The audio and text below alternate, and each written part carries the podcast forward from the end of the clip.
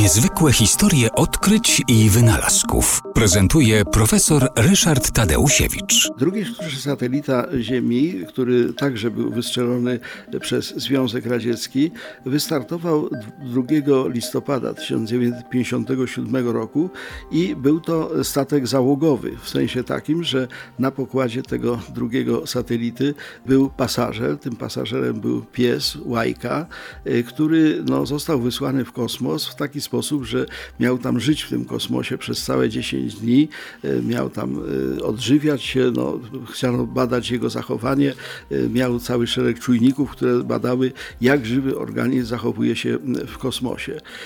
No, niestety Łajka żyła tylko kilka godzin, dlatego że wskutek awarii ten satelita Sputnik 2 zaczął się przegrzewać i w związku z tym temperatura wewnątrz tej kabiny przekroczyła 40 stopni.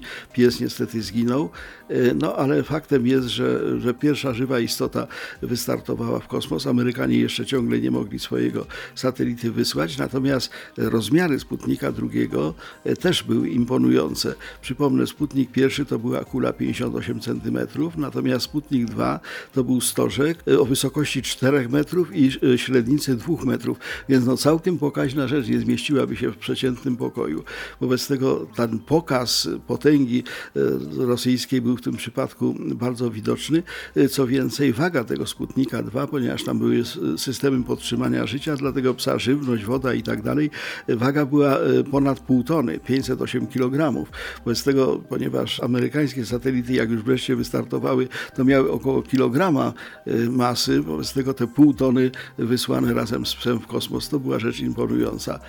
Sputnik 2 wykonał 2570 orbit, więc wobec tego latał dłużej niż Sputnik 1 i wszedł w atmosferę ziemską, gdzie się spalił 14 kwietnia 1958 roku.